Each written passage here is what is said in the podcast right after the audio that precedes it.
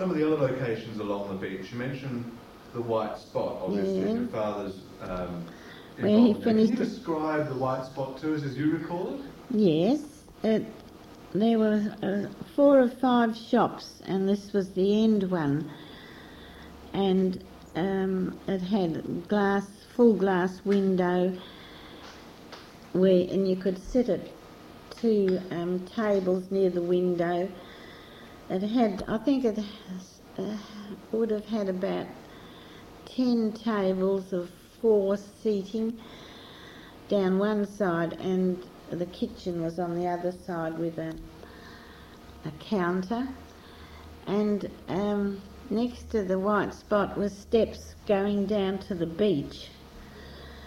And on the other side of the steps was what they call a storeroom, and that's where the rubbish bins were put after the people had closed for the night. They put all their rubbish in these bins, and it was locked up because there was two or three eating places there. And I remember this night, my father went out to empty the bins, and the door hadn't been locked, and he heard this strange noise. It was like a snoring, or he thought it might have been rats or something, and so he went and got his torch because it didn't have a light in there. And he quickly opened the door and shone the torch, and there in the corner was, well, a well known identity in Perth, Percy Buttons. Percy Buttons used to be, well, like a hobo or a tramp, whatever you want to call him, but he was quite a clever person. I don't have to talk about him because I think he's been written about in many books. But he used to sleep in this storeroom if it wasn't locked, and he used to rummage around for scraps of food.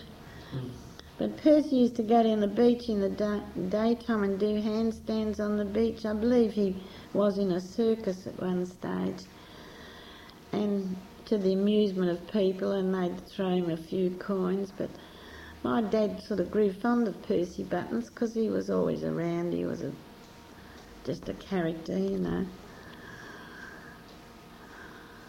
Um, also, the another thing, I don't know whether I should tell this story. My father came out to empty the bins one night, and he heard somebody calling help, help, and he was also a lifesaver. He was in the North Cottesloe Surf Club.